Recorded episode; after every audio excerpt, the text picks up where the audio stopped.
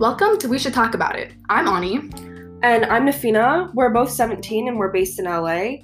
And our mission with this podcast is to talk about and explore our personal experiences with misogyny, racism, xenophobia, and the history behind each of these institutions.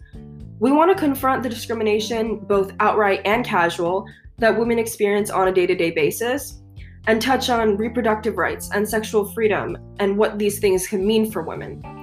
We also want to talk about intersectionality and the advent of a feminism that includes all women, regardless of race, ethnicity, sexual orientation, ability, religion, etc.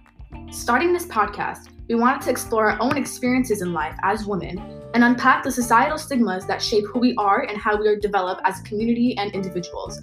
A little disclaimer these are our own personal experiences with these institutions and don't reflect the experiences of all women, but they are the realities of our lives, and it's our goal with this podcast to share our stories in the hopes that other women can find their own reflected in them and explore the world through the lens of a woman.